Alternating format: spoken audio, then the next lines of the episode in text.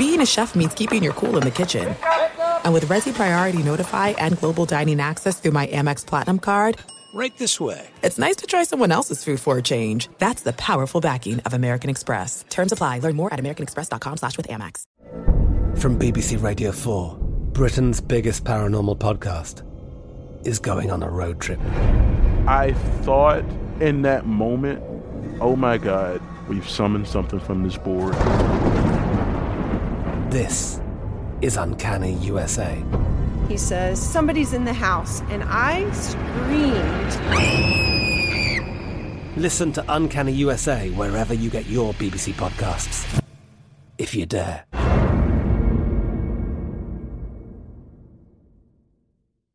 Looking to step up your Mother's Day flowers? The Home Depot has an idea. Let Mom's green thumb do some digging with colorful flowers, pots, and premium soils to bring out the most in her patios, walkways, and gardens. Right now, get Vigoro potting soil, just $8.97 for strong, healthy, vibrant plants, indoors and outside.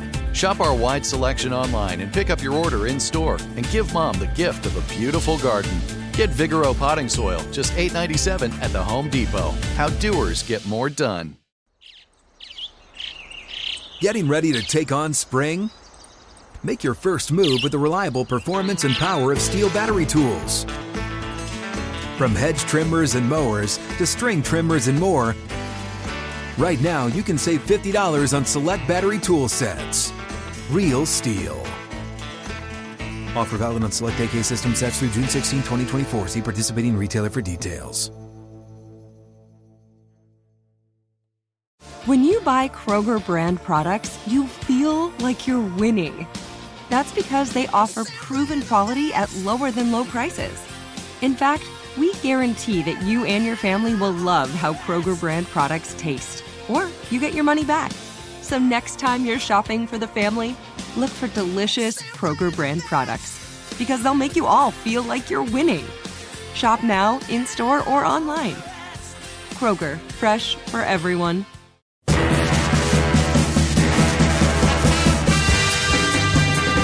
Hello and welcome to the MMQB NFL Podcast. I'm Gary Gramling. And I'm Connor Orr.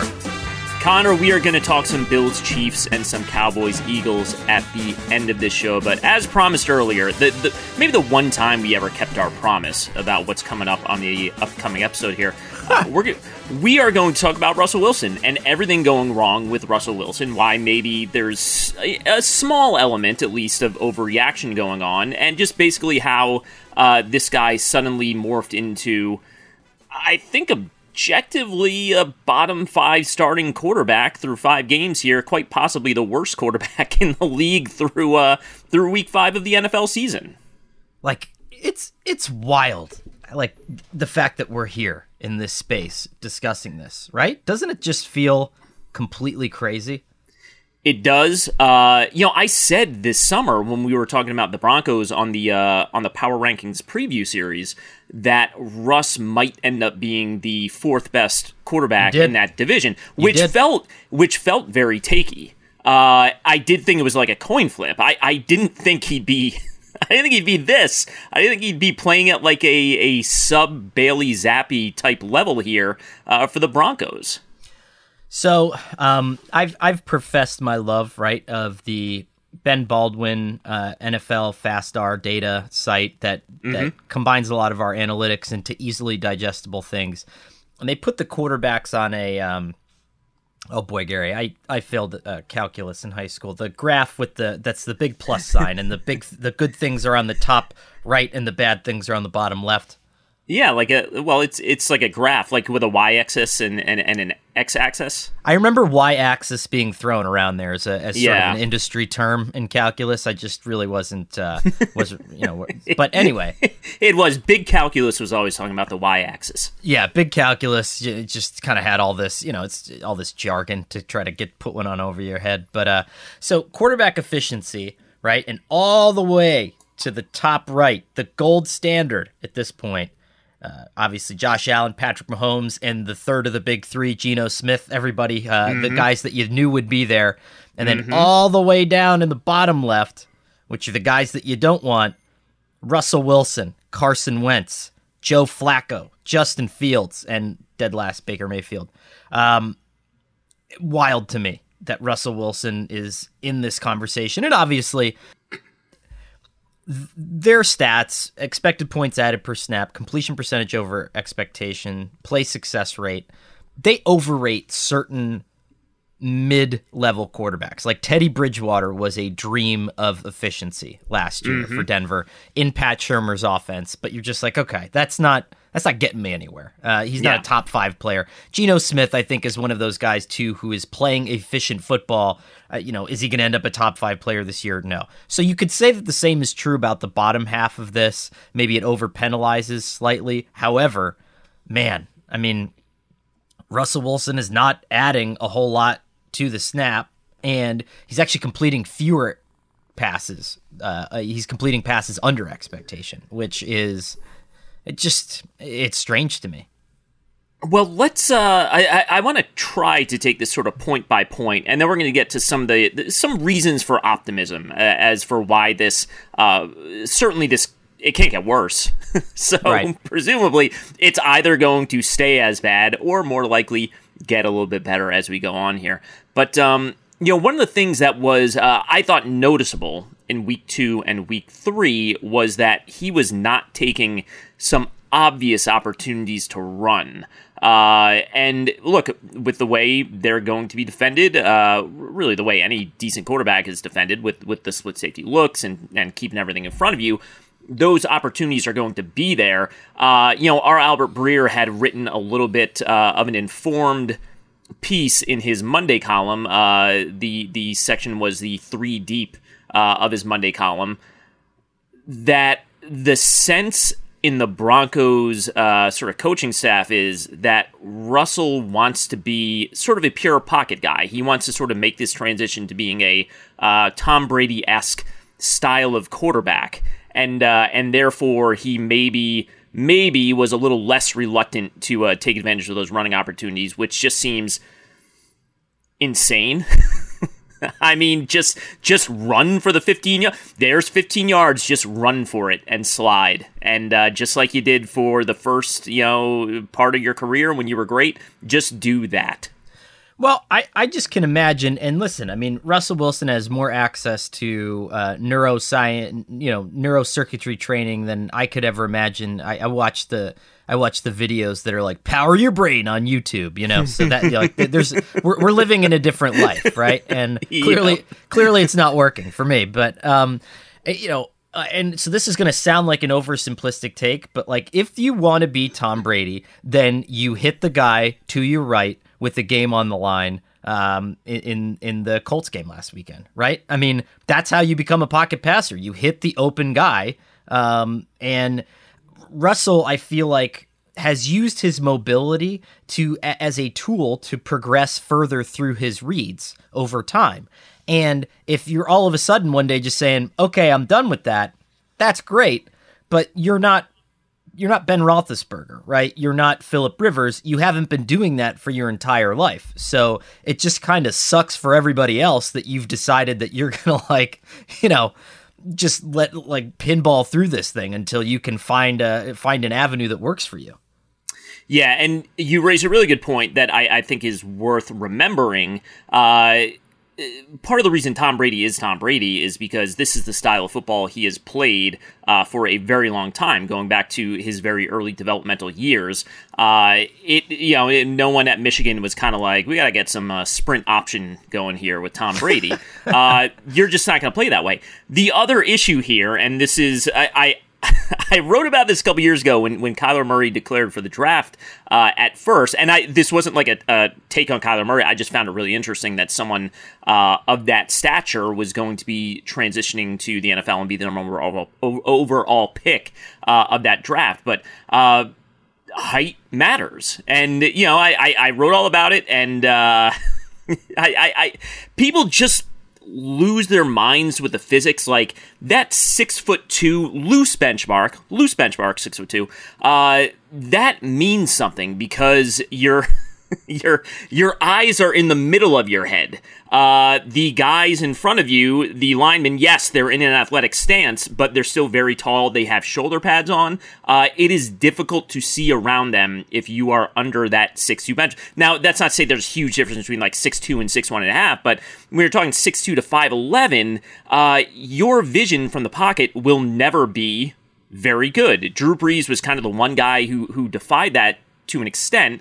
That was in part because of his spectacular movement within the pocket, the fact that he always had three all-pro caliber guys on the interior line there, and just he sort of also developed kind of a sixth sense for being able to know where the bodies are moving on the intermediate levels of the field. Russell Wilson has not only never played that way, he is physically not going to be able to play that way. He's not going to be able to survey the field from the pocket, which is, again, in the NFL, the pocket is very claustrophobic. It is very difficult to see if you are 5'11" functioning from the pocket.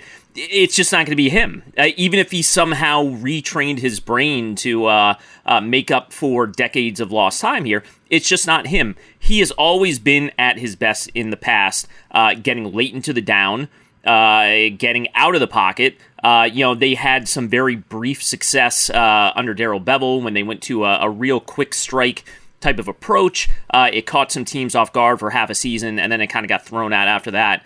But it's just not possible for him to become a Tom Brady-esque quarterback and be successful. He can try to be a Tom Brady-esque quarterback. It's just, it's not going to work. It's going to look like it's looked for the first 5 weeks here. So I had a moment of hope for Russell Wilson and the Broncos yesterday. I was at flag football practice, mm-hmm. 4 and 5 year old flag football. And, my daughter and I are working on throwing in the backyard. It's like, okay, yeah, you're thrown this way over your shoulder. And, she does it. And she's like, I don't really like throwing it that way. It's not fun. And I'm like, yeah, but this is how you throw. And then we get into the meat of flag football practice where it's like, okay, throw a pass and just mm-hmm. two hands over your head, just launching it like it's a throw-in in soccer. Like a soccer throw-in. Yeah. Like, it's like, God, all right. But the point being that instinct and comfort does take over at some point. And mm-hmm. that's why it's weird. That's when you're seeing the best of Denver's offense is when it's late in the game and they have to drive and Russell Wilson is taking the running opportunities. He is creating some of the defensive back placement that he needs to in the secondary to kind of throw the loft balls, throw the touch balls that he likes. He's doing all those things unconsciously because that is what his body is trained to do. And that's when you're seeing it work. That's when you're seeing it flow. Otherwise, it's just, it looks uncomfortable. And like I said, it's not fair. And I guess quarterbacks don't care about this. I mean, look at what Peyton Manning was doing with Gary Kubiak, right? They tried to run outside zone with Peyton Manning. They tried to put him in the pistol, remember, at the beginning mm-hmm. of the time there. And yep. He was just like, nah, man, there's a Peyton Manning offense, and this is what we do. And they eventually just, they got Wes Welker, and they ran the Peyton Manning offense. But I'm wondering if Russell is going to accept that at some point. Because on paper, sure, it sounds great. To pitch to a guy in his 30s that has some business aspirations post-career, yeah, like you're not going to get hit anymore. You're going to exit games feeling 90% better. You'll be able to walk around for most of your life. I don't know. Maybe Russell's got aspirations to be a hobby trail runner or something post-career.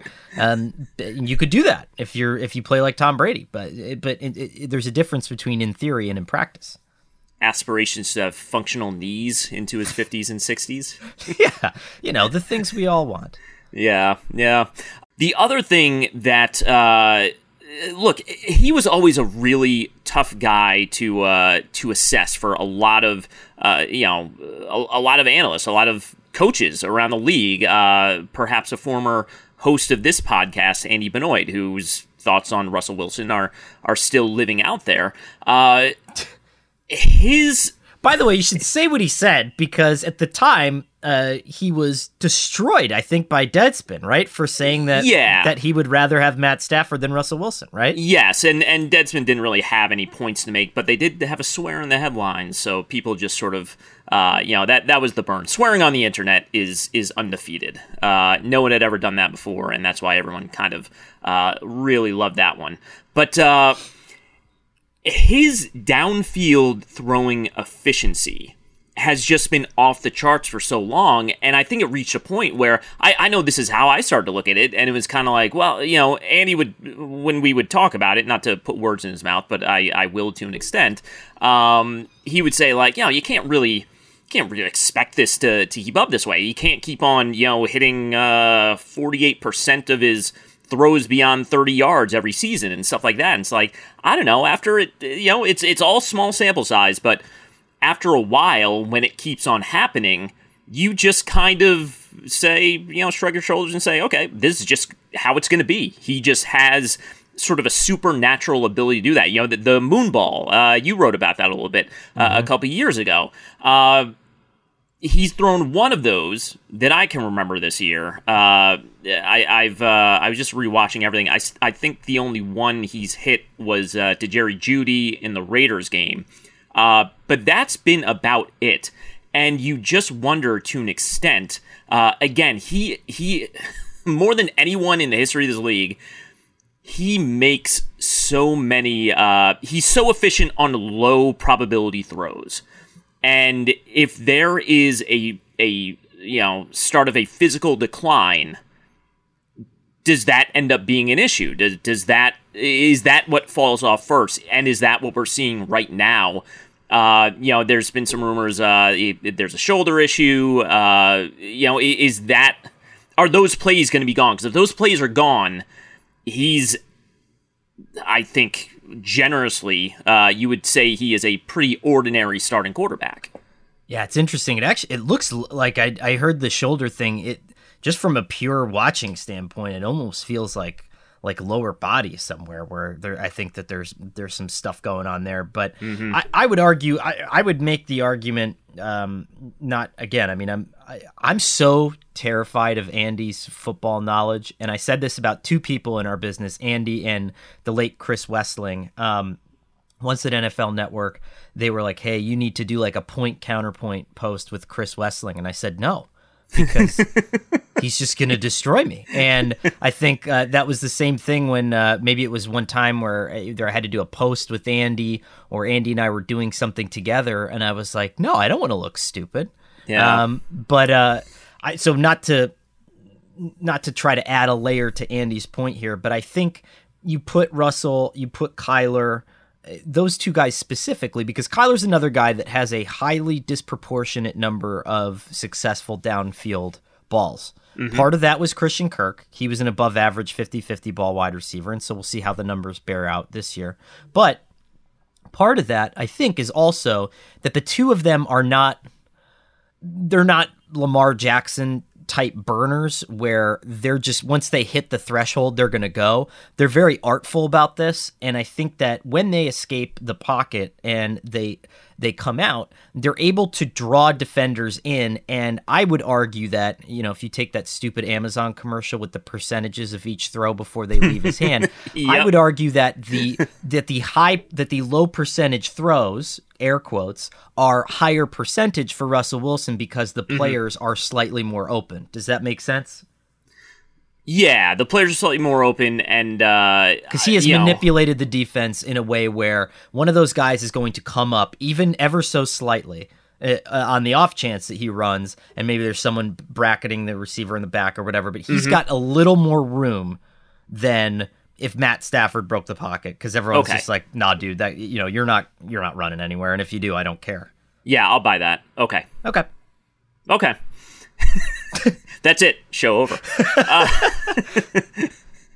No, the other, kind of related to that, the other thing to consider here is he is a guy who, even at his best, he plays an improvisational style. I mean, that was his style. There's no doubt about that. Anyone who wants to sort of parse the numbers and try and find some sort of argument saying Russell Wilson was a disciplined pocket passer at some point in his career. He wasn't. He never was, and he had an incredible amount of success doing it. When you play that improvisational style, you need to have some sort of chemistry forged with your receivers. DK Metcalf and Tyler Lockett at this point in their careers are better than Courtland Sutton and Jerry Jeudy, but Sutton and Jeudy are still very good. I mean, that's one of the better receiving tandems in the league, but you wonder how much of it is just simply a matter of these guys haven't played together enough at this point, and it will look better the more they play together. Yeah, listen, we saw Aaron Rodgers struggle with the intricacies of this offense early on. We see some quarterbacks take to it really well just because they've never had this much space in their life, but that's like Ryan Tannehill, right? Where he became the most efficient passer in the league in this offense because he's like, holy crap, I've never seen guys this open before. And so that's great. That's a really cool thing. But when you're used to having so much control over everything and who goes where and who's supposed to be in certain places, this isn't that offense, you know? In this offense, it's like, you know what? Get back into your drop, get to the mesh point, get booted out, and then let's follow the rules. And I think some guys just can't operate that way. And it's and it's unfortunate, but I think once you submit to that, then once you master that, you can start to add what you do well in there. Like that's what we saw Aaron do. I think one of the biggest stories of the last 5 years in football was Aaron Rodgers allowing himself to be broken down by that system and then building it back up together with LaFleur, with Hackett, with Tom Clements is there now, Adam Stenovich, and they build it back up together where it's something that includes all of their stuff. But you have to get broken down. You have to allow yourself to get broken down to the bare bones. I don't see that with him. I just don't see there being like a submission because I think we're seeing open wide receivers.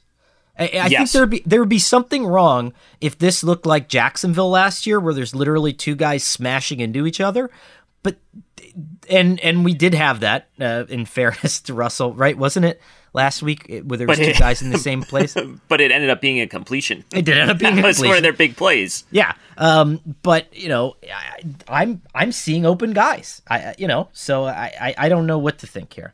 There's not a schematic problem, and there's not a play-calling problem. And I would, if you don't want to watch every snap of the season so far because you have a life and loved ones you want to spend time with, I would say watch the Seattle game. I think that was a good example. A lot of really wide-open receivers running out there. But also, if you don't want to watch the whole Seattle game, just watch the overtime drive because I don't want to overstate it and I don't want to oversimplify it and say like, well, watch this one drive and that tells you everything that's gone wrong because that's a little unfair too. But that overtime drive was two big plays that were pure scheme. They could have had Brett Rypien in there. They could have brought back Brock Osweiler or Travis Etienne. Any quarterback could have made those throws. The scheme, the play calling presented those to him. So they move all the way down. And then, of course, at the end of the game, the issue is, you miss the wide open slant because you're basically coming out of the huddle deciding you're going to try and fire one into Courtland Sutton. And that's why you're going home with a loss in that game. But the best point you have ever made, Connor, you or I have ever made. This looks a lot like the 2019 Packers. Aaron Rodgers is a better quarterback than Russell Wilson. In their primes, he was better. Right now, he's better.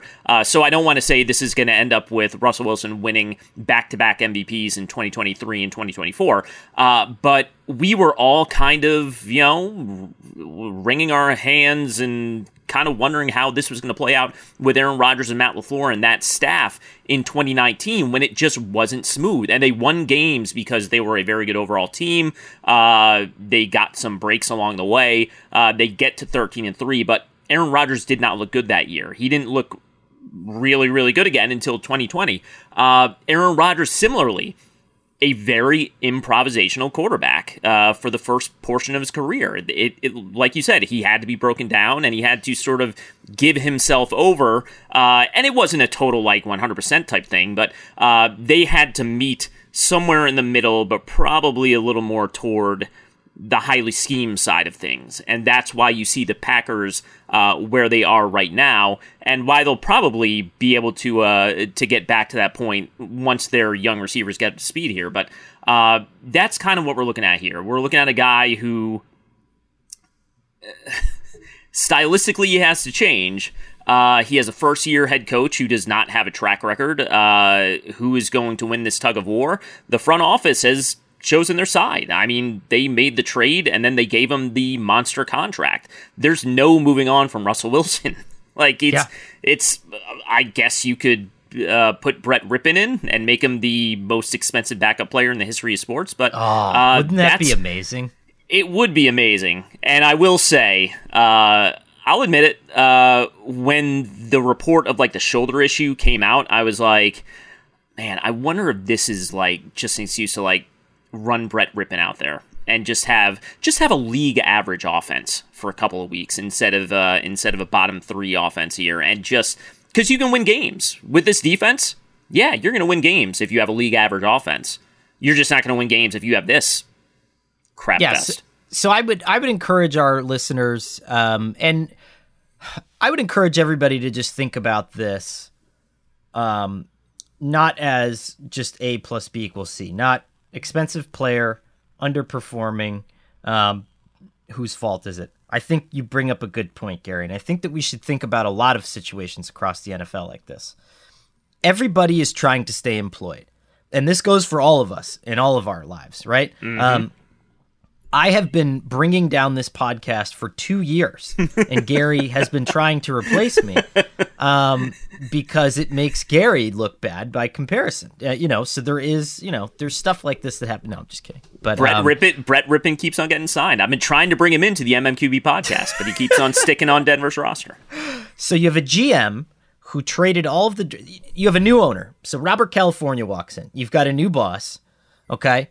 You have a GM that paid the quarterback $250 million and traded away all your draft picks. So as the owner, you walk down into the building and you're like, hey, how come we don't get to do anything cool on draft night? Oh, because of that guy? Okay. And why isn't he playing well? Okay. And then you have the coach who comes over here. So there's three different, and then you have the quarterbacks. You have four different power structures here. What's the easiest thing for everybody to do in this situation is to be like, it's the head coach, right? I mean, honestly, right? Just because he's the cheapest one to get rid of. He doesn't have the track record, like you said. And so I think so much of the narrative in the previous weeks and in the coming weeks, and if you watch the broadcast, they talk about Nathaniel Hackett like my dad talks about me in public, like that. They just I don't know what I'm doing. You know what I mean? It's just my dad's like, oh, Connor's driving a car. We'll see what happens. And he's like, it's like Nathaniel Hackett's coaching football. We'll see. I don't know, man. This is scary for everybody. And so I think that's why we've arrived at this point of complexity, and that's why you saw Bill Belichick in Cleveland. And I'm not comparing Nathaniel Hackett and Bill Belichick, but that's why you saw Bill Belichick in Cleveland, just trade Bernie Kosar and be like, screw it. I'm not dealing with this. I like somebody else. I want to play my style of football. And Nathaniel Hackett can't do that. And so it would only take an injury and then a Geno Smith-esque rise from Brett Rypien for him to be able to establish a power position here and be like, nah, guys, I know what I'm doing. Someone else just isn't dancing to the music. Yeah. I'm not sure if Nathaniel Hackett took that job thinking boy, if I could just get my hands on Brett Rypien, really get something cooking here. And Brett Rypien standing there now you guys want me. Everybody talks about Russell Wilson. It's been Brett Rypien this whole time. It did take until that fourth quarter interception was really something. I guess he threw two in the fourth quarter, but the one where they were getting ready to seal the game. And just that late... it was a throw that you don't expect an NFL quarterback to even try because it was late. It was maybe with perfect timing open briefly. There was a slight low percentage opportunity of fitting that ball in, but it was just a brutal interception in the end zone that kept that game alive. And that was the first time I was like, who's the Broncos backup? Where are we going here? What's going to happen? There are some things that are too good to keep a secret. Like how your Amex Platinum card helps you have the perfect trip. I'd like to check into the Centurion Lounge. Or how it seems like you always get those hard-to-snag tables. Ooh, yum. And how you get the most out of select can't-miss events. With access to the Centurion Lounge, Resy Priority Notify, and Amex card member benefits at select events, you'll have to share. That's the powerful backing of American Express. Terms apply. Learn more at americanexpress.com/withAmex. I'm Katya Adler, host of The Global Story. Over the last 25 years, I've covered conflicts in the Middle East, political and economic crises in Europe, drug cartels in Mexico. Now I'm covering the stories behind the news all over the world in conversation with those who break it. Join me Monday to Friday to find out what's happening, why, and what it all means. Follow The Global Story from the BBC wherever you listen to podcasts. What's up? I'm John Wall. And I'm CJ Toledano, and we're starting a new podcast presented by DraftKings called Point Game. We're now joined by three-time NBA Sixth Man of the Year, elite bucket getter. Let's please welcome Jamal Crawford to Point Game, King of the Court one-on-one tournament. If they had it back in your prime, do you think you could have took it all? I'm going to be honest with you. I don't think I could have took it all, but I think I would have shocked a lot of people. I think Kobe and everybody in their prime, Kobe would win a one-on-one contest. Yeah, because you got to think, he's going to guard. He don't care about guarding. He's going to guard. He's going to guard. Like, you see him in the Olympics, he's going to guard. And then on top of that. Like that, see that? Ladies and gentlemen, please welcome Sam Cassell to Point Game. I remember you came out from crying tears. I mean, he was in a culture shock. And then he's going through withdrawals about winning. Remember what I told you? I said, OG, you think I can get paid and go back and play in college because it ain't Nick? Check out Point Game with John Wall and CJ Toledano on the iHeartRadio app, DraftKings YouTube, or wherever you get your podcasts. The Home Depot wants every mom to have their own outdoor oasis this Mother's Day, whether that be a new space to relax or a beautiful garden upgrade. At the Home Depot, you could give mom a gift that's as unique as she is, with a stylish and comfortable place to entertain or relax for the mom who does it all. And with convenient delivery, you won't have to stress over getting it to her either. Looking to step up your Mother's Day flowers for the mom who's great with gardening? Let mom's green thumb do some digging with colorful flowers, pots, and premium soils to bring out the most in our patios, walkways, and gardens with the Home Depot's Mother's Day Savings Event happening now. Get Vigoro Potting Soil, just $8.97 for strong, healthy, vibrant plants indoors and outside. Start your Mother's Day shopping and saving today by checking out the Home Depot's extensive selection online at homedepot.com or directly in-store near you with convenient pickup and delivery options. See homedepot.com/delivery for details. The Home Depot, how doers get more done. Open a limited-time 11-month certificate at Kemba Financial Credit Union. At 5.25% APY, it's more than triple the national average, plus it's a safe and secure way to grow your money. Visit your local branch or kemba.org/cb for details. Offer expires May 31st, 2024. APY equals annual percentage yield. Restrictions apply. $500 minimum and $250,000 maximum deposit. Advantage status required. Comparison based on bank rate average. Federally insured by NCUA. I do want to just step back for a moment. I'm going to do two things that are just making me so giddy. I'm going to talk about my spreadsheet, and I'm going to talk about some 1990s football players that you don't know, but old people like me will know. But as I've talked about for quite a bit, I do keep. I haven't made it public yet because it's too early in the season, and I don't want to really put out numbers that are just not really settled at this point, but I'll put out sort of a sampling, a taste of it right now, of the luck-adjusted point differential spreadsheet, also known by its acronym Kingsbury. Right now, the Broncos, again, this measures a couple of things. Turnovers, which... Yeah, turnovers can be your fault. Turnovers can be forced by defense, but a lot of turnovers in this league are, a matter of tips, of bad breaks, of whatever, a running back or return specialist fumbles. They're not really, they're not terrible symptoms for the most part in this league, I feel. So I sort of smooth them out a little bit, the effect of them. Stuff like opponent kicker performance, which is completely out of a team's control. Fourth down performance, failures are turnovers, fourth down successes for your defense are takeaways. I think we don't recognize that enough. And red zone. We've talked about red zone on the show a little bit. I will say, the only thing I ever asked Andy Benoit to write about that he was like, I don't know, man, I think that's too hard, was red zone. Just the entire game changing. The geometry is different. But it's a small sample size. Year to year, it tends to be very volatile as far as who is good in the red zone, who is bad in the red zone.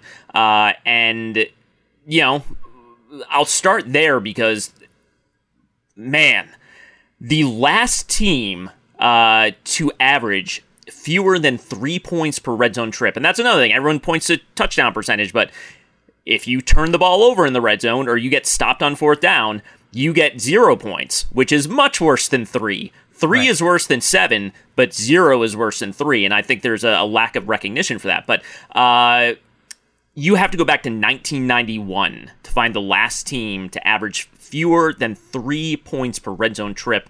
That was the 91 Arizona Cardinals. Excuse me, the 91 Phoenix Cardinals. That was before they changed the brand because they wanted to win the alphabetical title every year, which they've done, which has been really good for them.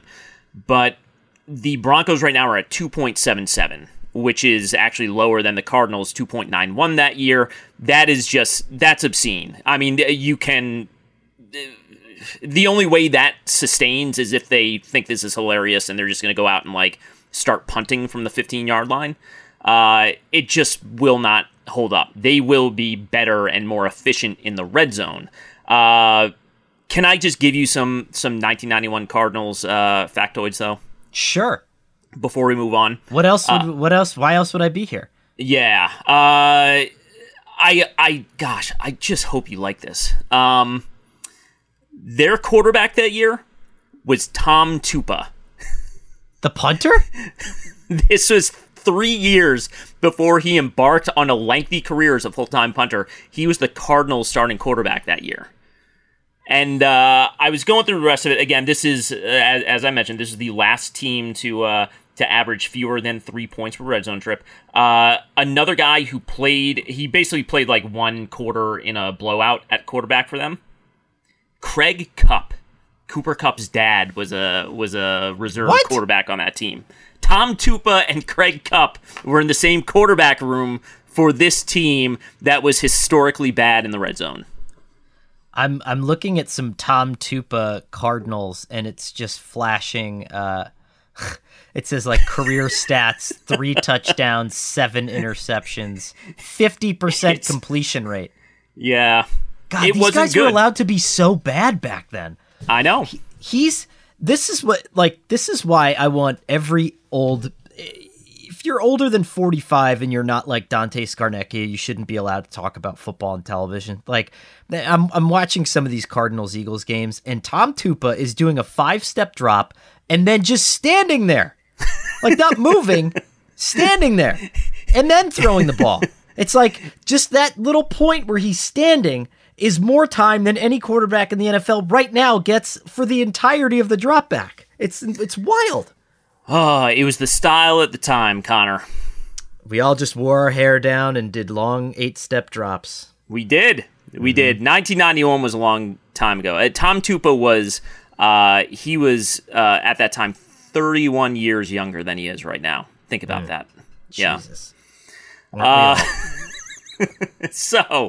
So that is my point of saying they are going to be better in the red zone. And they also, I want to get the exact number here. Opposing kickers are perfect from 50+ against the Broncos right now, which is another just weird, out of your control type of thing. And of course, this is a team that is losing very narrow games. And we're not even necessarily getting to the fact that, turnover luck has been bad, but not historically bad, like some of the other stuff. Melvin Gordon fumbling and the ball getting run back 70 yards for a touchdown, stuff like that just doesn't, you're not going to be like, we got to factor in that we're probably going to give up like a 75-yard fumble return touchdown this week. And no, that doesn't work. Their defense is very good. That is obviously what's carrying them right now. But when some of these bad bounces start to even out, start to regress just to a more normal, if they end up being just unlucky instead of historically unlucky, that will take care of itself. And they're 2-3 right now. They're not 0-5, right. They're 2-3. This is not a lost season. There's plenty of work to do, but they can, like I said, they can be a league average offense. Russell Wilson can just be a kind of okay dude, playing somewhat inefficient football in a very efficient system, and they'll be all right. They'll win a lot of games. They'll get to 10 wins. They'll be in the playoff hunt. Yeah, no, I think that's ultimately, what's going to happen here. I think. We'll see. It could devolve. It could get worse. But we'll see. If not, Tom Tupa is available. So, Tom Tupa, oh, bring it back. Yeah, 3 for 3 from 50+. Yeah, they haven't had a opposing kicker miss a field goal this year. That's the thing. Wow. That's a big thing. That is a big thing. Oh man.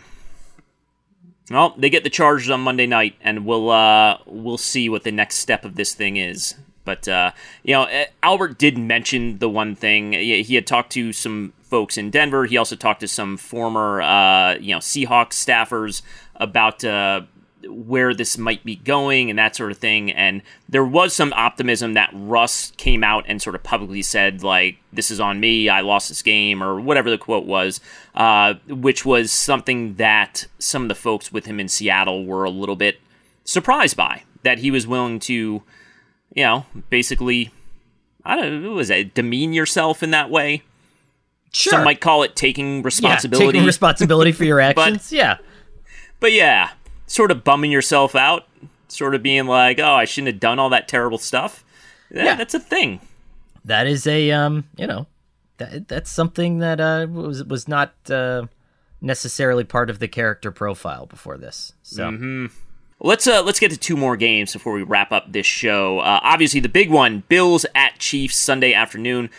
This is the game that I was most curious to see with the sort of new, quote-unquote new-look Chiefs, basically the Tyreek Hill-less Chiefs at this point. I'm a little bit bummed that you don't get that Bills safety tandem in this one, because I think this would have turned into a very good matchup for Buffalo at that point, whereas now they're probably a little bit more vulnerable back there. But they're still doing a lot of good stuff in that defensive backfield for the Bills, and the Chiefs obviously are doing a lot of good stuff offensively. But the difference in the second matchup last year in the AFC divisional round was Tyreek Hill just sort of made some obscene catch-and-run plays, and that ended up winning the game. Yeah, and so you're looking at a far more, right now it's a narrower profile of options for Patrick Mahomes, even though I do think that this will end up, and I've said this before, allowing him to be a better quarterback in the long run, but that deep threat, that bomb, is just not an option to him now, and it's not a fear for the defense. And so what we're seeing is him learning to be more artful, I think, and more conscientious in the 0 to 15 range. And I think it's going pretty well. He scored four touchdowns the other night. Who cares if they're all to Travis Kelce? It doesn't really matter to me. But yeah, I think that, that is in progress, right? And Buffalo is a tough team to be able to get, it'll be good and bad, because Patrick Mahomes will have Von Miller to contend with, and it'll just force him to get the ball out. And I think that Andy Reid can design you stuff where if you get the ball out, good things are going to happen. The other one to hit real quick, Sunday night, the Eagles versus the Cooper Rush led still Cowboys at this point. Bummer, no Dak Prescott in this one. You'd like to see these teams go at it at full strength at this point, but it's just kind of neat because they played in the regular season finale last year. It was a meaningless game for both teams. You can throw that out. Nobody cares. When they played back in week 3, it was just a completely different Eagles team at that point. And the Cowboys, rolled them up pretty good there, 41-21. But it's almost like there's zero history between these two teams right now as they are currently constructed, even though obviously they are on primetime television like 7 times a season. Yeah, I was asked about that by a Philly TV station the other day. They're like, "Are you ready for this classic rivalry?" And I was like, "I hate to be like a pedantic little shit, but it's not." No, you don't. Yeah, and I was like, "No, I don't." This is kind of what I live for, but it's like, yeah, I mean, this is the first time that both of these teams are capably coached and designed in a long time. So it's almost like we haven't seen this since, I don't know, Bill Parcells and Andy Reid, maybe? Yeah. I mean, is that going too far back? No. Doug Peterson Peterson would have just gotten Jason Garrett all those years.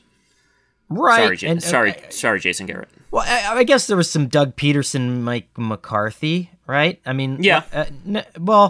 Because it was Nick Sirianni and Mike McCarthy last year. Correct. When the Cowboys made their run into the playoffs. So I don't know. I mean, it's great. I wrote about this the other day. It's great that the NFC East is good again. Yes. Because you get the nostalgia, but you actually get overall better quality of football. And, because it was just, it just sucked watching like the Commanders and the Eagles on like Thanksgiving and just being like, this blows, yeah. or the Commanders and the Cowboys, Well, that's it. They need to be good because they're going to be on TV a lot. They're going to be in those standalone time slots, and so you need these teams to be good. But yeah, look, I will find it very interesting. You got this fast-flowing Cowboys defense. They're obviously their pass rush is just utterly dominant right now. This might be kind of a kryptonite for them. We're about to find out. You get the multifaceted run game, and that's not to say like, boy, did you know the Eagles could run the ball well? They've been doing that for a very long time, but this might be a particularly tough matchup for a defense that is just so good right now in Dallas. Man, this is gonna be awesome. This really does feel like it's like two expansion teams going at it. This is Panthers Jaguars 1995. Woo! Yeah, no, I'm I was not excited about this weekend at all, just because I'm dead inside. But now I'm slightly less. I'm slightly less so. I'm ready for this. Remember the Frank Reich Panthers. The MMQB NFL podcast is Connor Orr and me, Gary Gramling. We are produced by Shelby Royson. SI's executive producer of podcasts is Scott Brody, and our senior podcast producer is Dan Bloom. Mark Mravick is emeritus editor of the MMQB. Super Bowl champion Andy Benoit is the founder of the MMQB NFL podcast. Be sure to subscribe to this feed on Apple Podcasts, and once you do, please leave a rating and review. It really does help other people find the show, which is also available on Spotify, Stitcher, SI.com, and wherever else you listen to podcasts.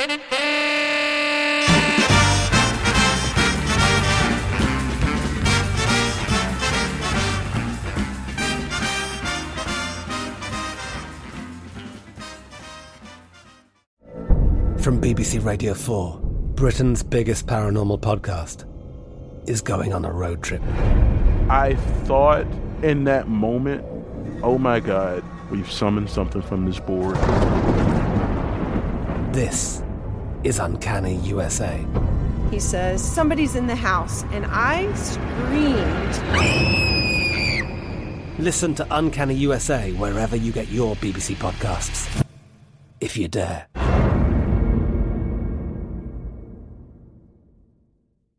If a new house is on your wish list in the next 5 years, grow your savings faster and experience your dreams with an Ohio Homebuyer Plus account from Kemba Financial Credit Union. A savings account specifically designed to save for a new home where you can earn 7% APY, a $500 matching bonus, and a $1,500 mortgage closing cost credit. Learn more at Kemba.org. Offer expires March 31st, 2025. APY equals annual percentage yield. Restrictions apply. NMLS 292230. Equal housing lender. Federally insured by NCUA. Live Nation presents Concert Week. Now through May 14th, get $25 tickets to over 5,000 shows. That's up to 75% off a summer full of your favorite artists like 21 Savage, Alanis Morissette, Cage the Elephant, Celeste Barber, Dierks Bentley, Fade, Hootie and the Blowfish, Janet Jackson, Kidz Bop Kids, Meghan Trainor, Bissell Pluma, Sarah McLachlan. Get tickets to more than 5,000 summer shows for just $25. Until now through May 14th. Visit LiveNation.com/Concert Week to learn more and plan your summer with Sean Paul, Sum 41, 30 Seconds to Mars, and Two Door Cinema Club.